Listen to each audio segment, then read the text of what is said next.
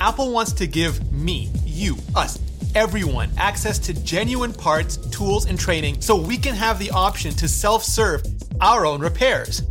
What? I'm Rene Ritchie. Thanks to Morning Brew for sponsoring. Hit that subscribe button so you never miss a big story. Now, let's talk about this. According to Chief Operating Officer Jeff Williams, who you may remember from product announcements like the Apple Watch, this is all about creating greater access to Apple genuine parts and giving customers even more choice if a repair is needed. But is it really? I'll link the full announcement in the description below the like button, but let's just break it all down first. This is an all new, all you self repair service, which means if you're happy fixing your own kit, if you prefer it even, like if you know what a pentalobe screw even is, Apple will ship you the parts, the tools, and the how to's, and you'll be able to complete your own repair. That's right, no more in a cave box of scraps! Which is major because Apple famously, infamously, has kept every manual secret and every part locked down forever until now. So this is like the dawning of a new day, or at least the beginning, the starting of a dawning.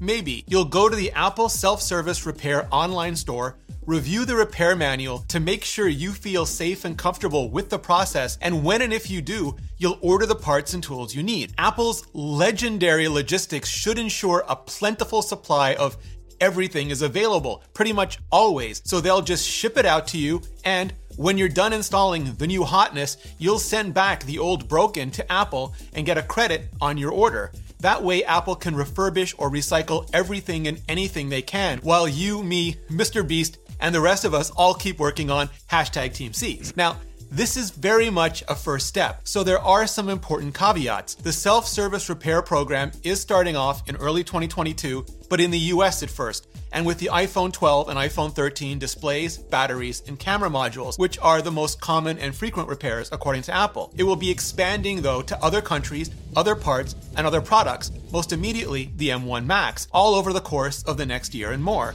But to start, that's eight models of iPhone, including the Minis, Pros, and Pros Max or Pro Maxes, and over 200 parts and tools, with more to come. And yes, it is really truly seriously meant for the high order bit techno mechanic nerds out there. Those of you who can strip and refit an iPhone in the field, in the dark, under stress fire from family or friends faster than Linus can plug the latest water bottle. So just be realistic about your skill level. And if you're more diner than cook, just take your device to an Apple store or trusted repair center and save yourself a ton of extra effort, stress, and expense. Because this ain't IKEA. Three screws left at the end isn't okay. And jokes aside, lithium ion batteries aren't anything to screw with. So if at all in doubt, go to a store or arrange to ship it out because qualified repairs are also available by mail. Now, this is also part of a multi pronged approach from Apple, starting with making devices more unbreakable to begin with, from ceramic shield on the iPhone 12 and 13 to crack resistant crystal on the Apple Watch Series 7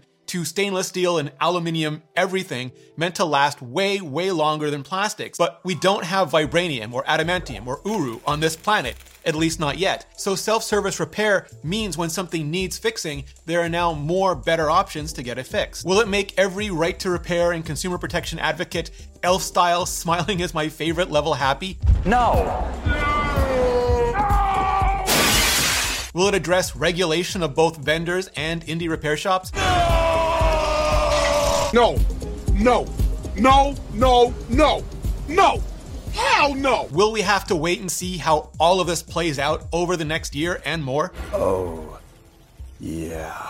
But it does represent a fairly sizable turn of never mind Apple's ship, but their whole entire carrier group, and that ain't nothing either. It's actually one of the two best things I read today, the other being the best newsletter on the net. Today's sponsor, Morning Brew. It's free, it's daily, and in just five minutes, it gives me, you, everyone, all the latest in business, tech, entertainment, you name it, everything you need to start your day off smart. And yeah, completely 100% free, seven days a week, Monday through Friday. Just click the link in the description and get your daily stonks, your crypto highlights, and stories like Disney Plus's slowing growth and what Apple going all in on 5G really means for investors. It's Morning Brew. It's free. It takes all of 15 seconds to subscribe, and it starts your day off smart. So just hit that button on the screen or click the link in the description. And not only will you get a free newsletter you'll actually want to read, but one you will consistently enjoy. Clicking on that button really helps out the channel, and so does hitting up this playlist for more of the most important stories surrounding Apple. Just hit it up, and I'll see you in the next video.